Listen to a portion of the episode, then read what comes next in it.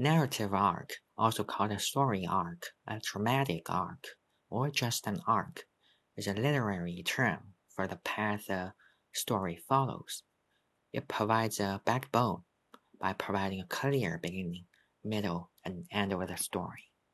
A traditional narrative arc has five elements in the following order. 1. Exposition.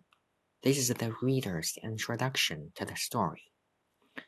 The exposition offers background information to prime the audience for the rest of the story, including introducing the main characters, settings, and circumstances or time period. 2. Rising action. This is when conflict begins to ramp up. The rising action usually begins with what's called an inciting incident, the triggering event that puts the main events of the story in motion. This is when the audience starts to see what your story is really about. 3. Climax. This is the highest point of tension in a storyline, and often the point at which all the different subplots and characters converge. Typically, the climax requires the main character to face the truth or make an important choice. 4. Falling action. This is what happens as a result of the protagonist's decision. During the falling action, the conflict, conflict gives way. The resolution. Loose ends are tied up and tension begins to dissipate. 5. Resolution, also known as the denouement. This is how your story ends. The resolution of a narrative arc isn't always happy, but it does close the loop and show how the events of the story have changed the characters and the world around them.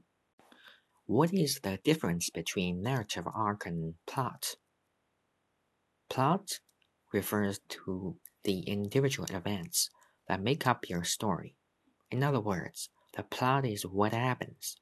Narrative arc, on the other hand, refers to the path or sequence of your plot and how the series of events creates a flow and progression that keeps the reader engaged at each stage in the story.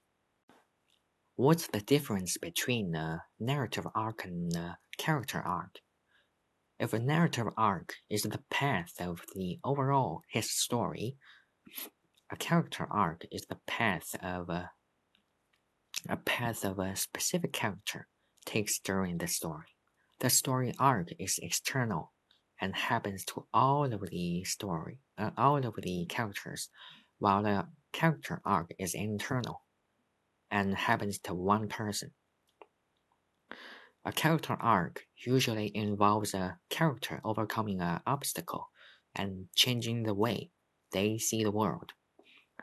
When the narrative arc begins its descent down to the pyramid and to the following action and resolution, the character arc has its moment to shine. This is when the character experiences a turning point by asking for help, learning a new skill, making a critical choice, and or becoming more self-aware. Typically, only major characters have a character arcs, though minor characters can undergo this type of character development as well.